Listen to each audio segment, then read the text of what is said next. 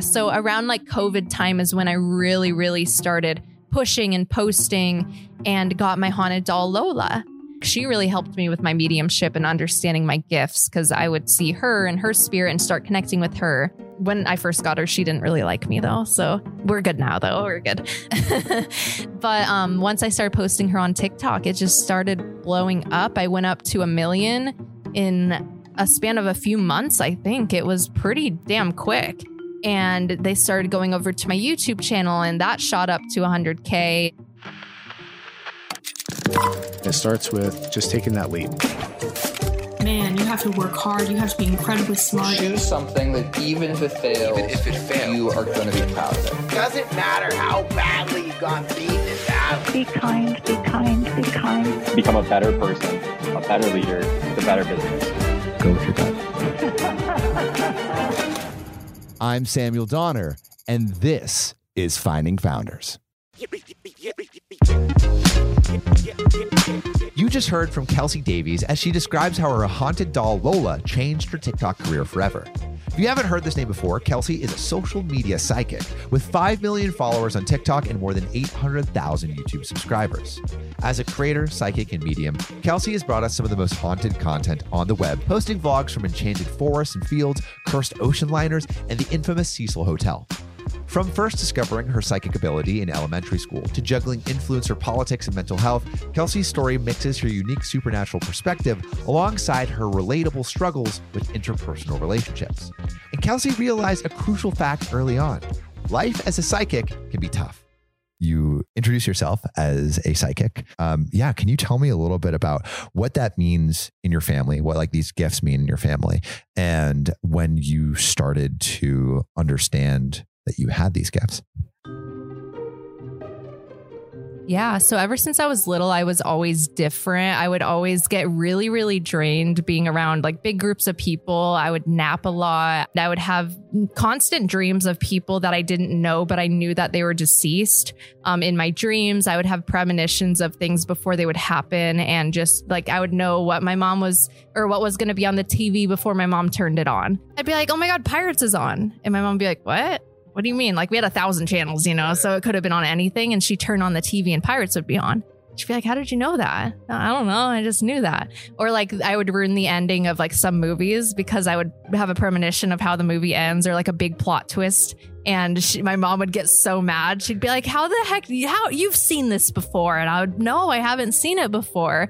So it's just started like ever since I was young. I kind of blocked it out later on in life because I was afraid of it. I would see spirits. But how did it change from maybe being this small thing to something that scared you? Yeah. So when I was little, it was the spirit portion that scared me, not so much the psychic stuff, because I thought that was just kind of normal. I didn't understand that it was different, like to see auras and to associate people with certain colors because of their aura and stuff like that. I thought it was normal. So I genuinely didn't know anything was different. But when I would see deceased people, I would see them briefly and I knew that they weren't supposed to be there. So I always was like, I had always believed in the paranormal because I knew it was there, but I just was scared of it. Like I would see my great grandfather and I would see him like peeking around a corner or something. And I was like, why do you do that? Because that scares me. So I would block it out. I didn't want anything to do with it. And then later in life, I just started seeing him more and started understanding more of like who he was and why he was here and that he was here to protect me and that it was my great grandfather on my mother's side that I had never met. And I explained to him exactly what he looked like, his glasses, his watch, the brown suit he wears, his height, his personality. I explained it all to my grandfather, which that was his dad. So then once I kind of understood that and like understood that there's also good spirits as well as bad, then I started really like tapping into it, going to haunted places and stuff like that.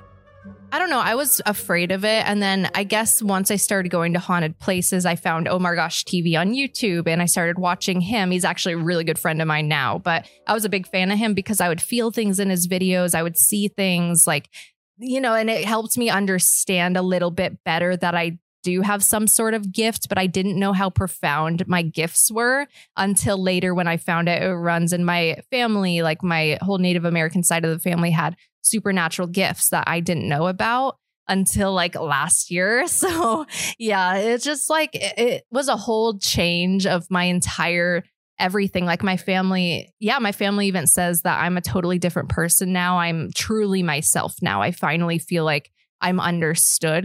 So let's go back to those moments when you are first deciding to explore through video. Yeah, so I was always interested. I always wanted to do ghost tours and stuff like that, but I was really scared of it. And then I had a channel with my old friend, Maddie, and we started like going to haunted places and stuff. And like, it was just really interesting. How did that channel start? The Maddie and Kelsi channel. So Maddie wanted to do like YouTube, you know, and she was interested in it. She would watch all these YouTubers and stuff. And I wasn't really like, I didn't really know about YouTube. The only person I really watched was Omar. And Omar is my good friend now. Oh My Gosh TV. He does a lot of paranormal content, goes to the most haunted places in the world. Like I was always just so genuinely intrigued by that and the history. I always loved history, going to museums. Like I've always been a little bit different. So I mean, she didn't want to do like a lot of paranormal videos because she was more into fashion and stuff like that, which like is understandable. How did you like even work together? I don't know. We did have some disagreements with things and creative process of the way of doing things and everything. Like I'm very particular with how I want my thumbnails, how I want the video made, how I want it edited. Like I'm very, very particular with that. So we had a falling out and that didn't work out. Yeah. But I mean, like it wasn't like a super small channel or anything. Like you had built up something together. When did you guys start to get traction? Yeah, we started getting it after like collabing with Omar and stuff like that. So he definitely helped us with that channel. We did have like a significant, I mean, we had like 20,000 followers on that channel. I think we grew. I mean, that's pretty big for YouTube. I think that's like a really good amount of people. Like the first 20,000, first 10,000, like that's the hardest. Right. And we put so much work into that channel and it was really heartbreaking to have it like all just thrown away, you know? So that's when I started really posting on my personal channel. I just really wanted to go full force. Like I'm very business oriented. I knew what I wanted. I'm very particular. So now I really, really got the chance to focus on paranormal stuff and just like really harness like who I am as a person and what I do and what I stand for.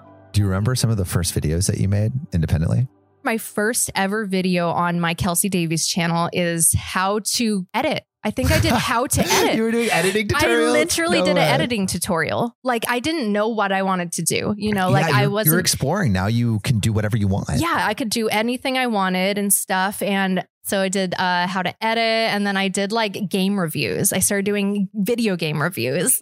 But I'm a little confused because it's like you already knew what kind of content you wanted to create before. So why didn't you just go straight into the paranormal stuff? Because I didn't want just paranormal on my channel. I wanted to build my channel around Kelsi Davies, what Kelsi does, what Kelsi likes. I wanted it to be everything in my life. And paranormal is a daily thing for me. So I just add it into my vlogs.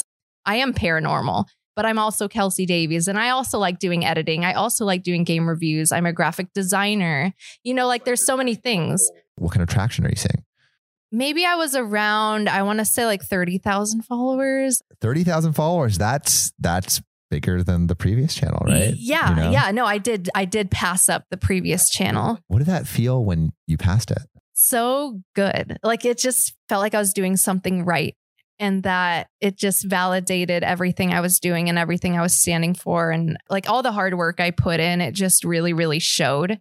So when do you do your first like vlog or video that showcases that paranormal psychic side of yourself? Let's start with TikTok and the doll. So with TikTok, I believe I really started posting around 2019. So around like COVID time is when I really, really started pushing and posting and got my haunted doll Lola. So I think I had around like 30, maybe I could be so wrong, maybe 50,000 on TikTok, you know, before I got Lola. And then I got her and unboxed her. That video popped off. It got a few million views, I believe. It did very well. And I just moved forward with Lola, started making content with her. And like, she really helped me with my mediumship and understanding my gifts because I would see her and her spirit and start connecting with her. When I first got her, she didn't really like me though. So We're good now, though. We're good.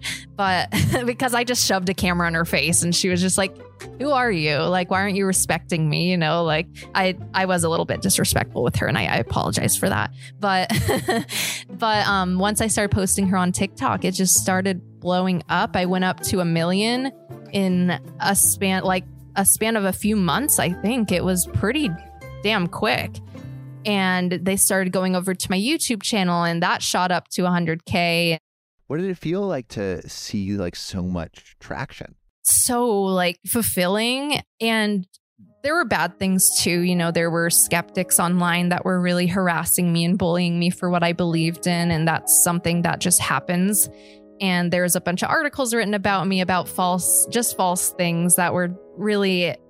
It just sucks, you know, because like not everyone will believe in it. But when people come to like disrespecting you and your beliefs, that's something that's really, really difficult. And that's a time that was really hard in my life, was around that time. There was this whole case with Gabby Petito and she was missing at the time. So I went online and I wanted to see what I felt just to try to help. I put the FBI hotline on and stuff because we were trying to find Gabby Petito at the time. So I started feeling certain things and I like tasted dirt in my mouth and it was just like really, really a lot, but it wasn't like I was channeling her spirit or anything. Like I would never do that and disrespect someone like that. And so I posted a video and I thought it was very tasteful, very respectful, but I guess there were a couple people that were already after me that decided to just go full force and say like they just lied and said she's channeling Gabby's spirit, blah, blah, blah. And I never did that ever. And they kept saying, oh, she's making money off this family's death, which was not true. Like any money I made on that TikTok, which was probably like $50, I sent to the Gabby Petito Foundation that her dad set up.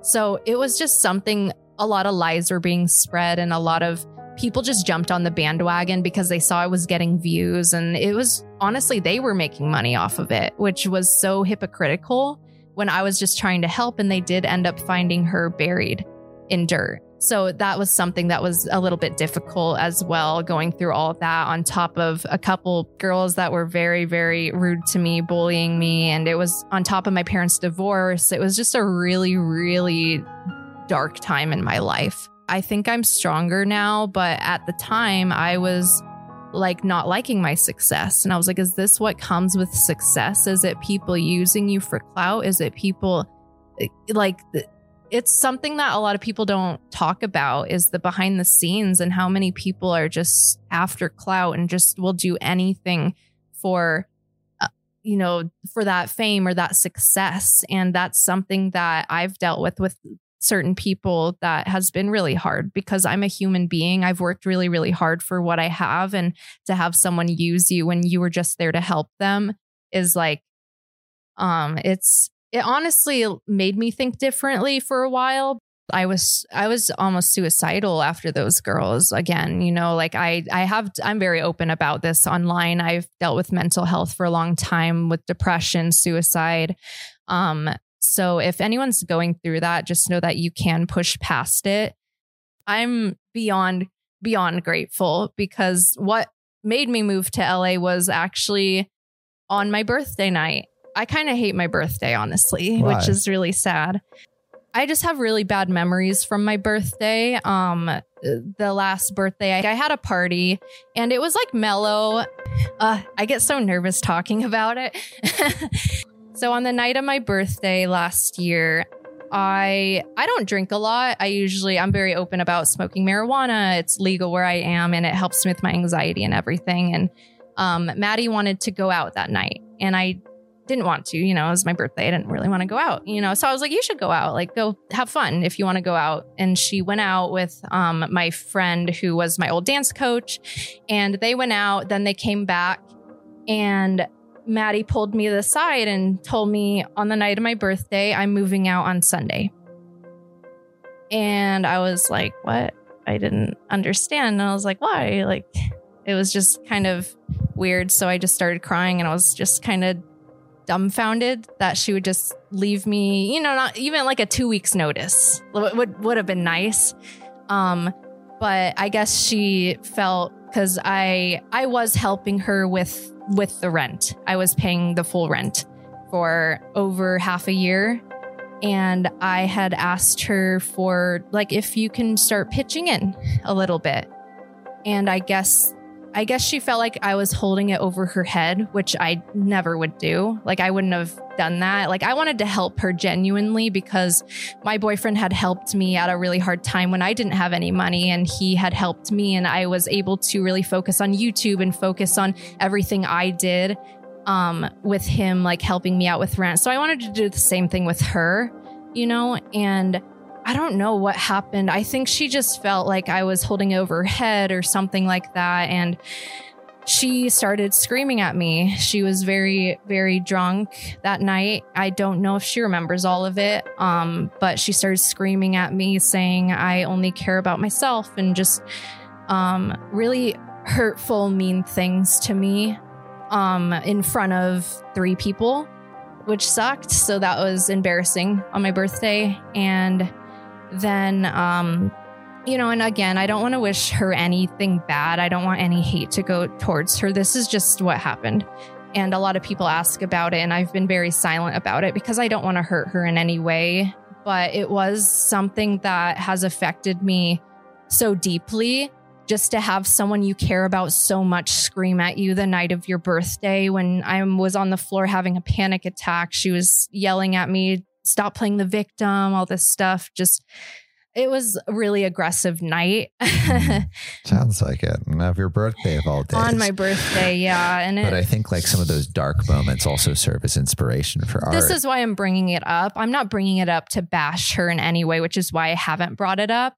It's to show, like, things happen, but you can move forward from it, and you can move forward in a positive way. This wasn't meant to happen. There's clearly some underlying issues here. It wasn't just about the money. It was about other things that she was upset about. I don't know still, but her apology to me that night was, sorry, I got aggressive.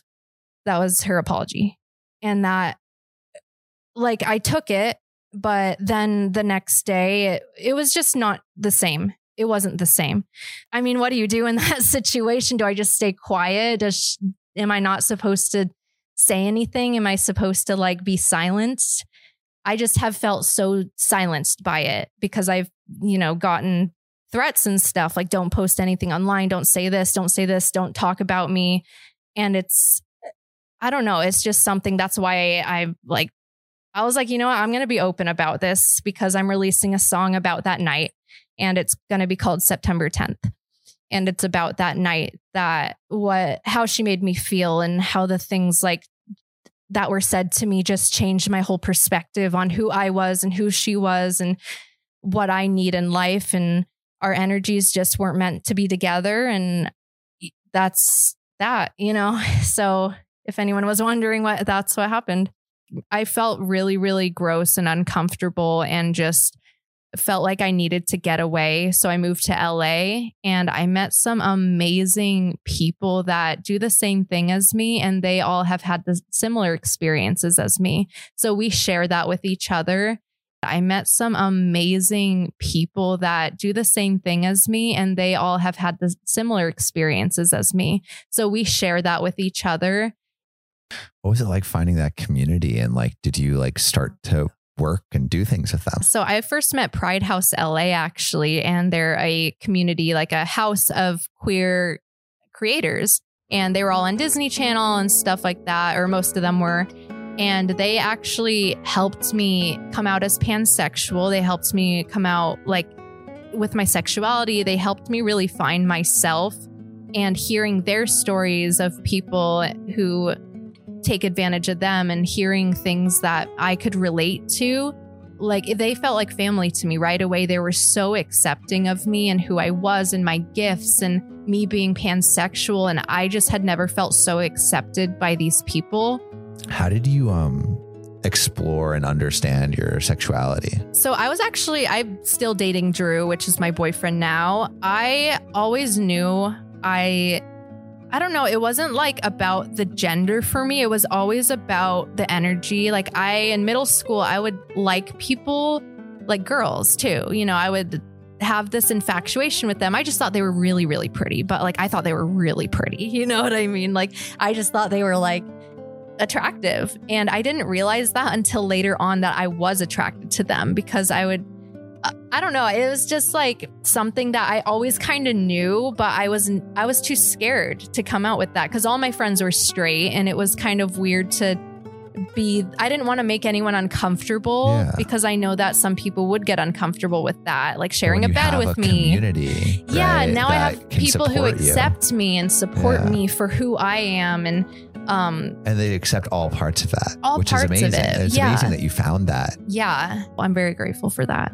How did you dive into your content and your music? And tell me about, like, I guess, like, lead me up to now, what you're most excited about, what you're working on. Yeah. So I've been doing music for a little bit. I did it even before I moved to LA, and I've always just wanted to try different things. Like, I'm good at a lot of things. You know, I'm not trying to sound cocky, but I feel like I'm very, very talented in many ways, and I'm very comfortable with exploring it. And I've been doing vocal lessons and stuff like that. Like, I want to get better. You know, I know I'm not the most amazing singer or anything, but I do it for fun mainly right now. And I wanted to start taking it a little more seriously. So I started doing vocal lessons and stuff. And I decided to do, this is kind of my comeback song. This is kind of like, because I did a few songs, maybe 4 songs, and they were really catchy and fun. But this one's something so deep. And so, I mean, Heartbeats was very deep for me as well.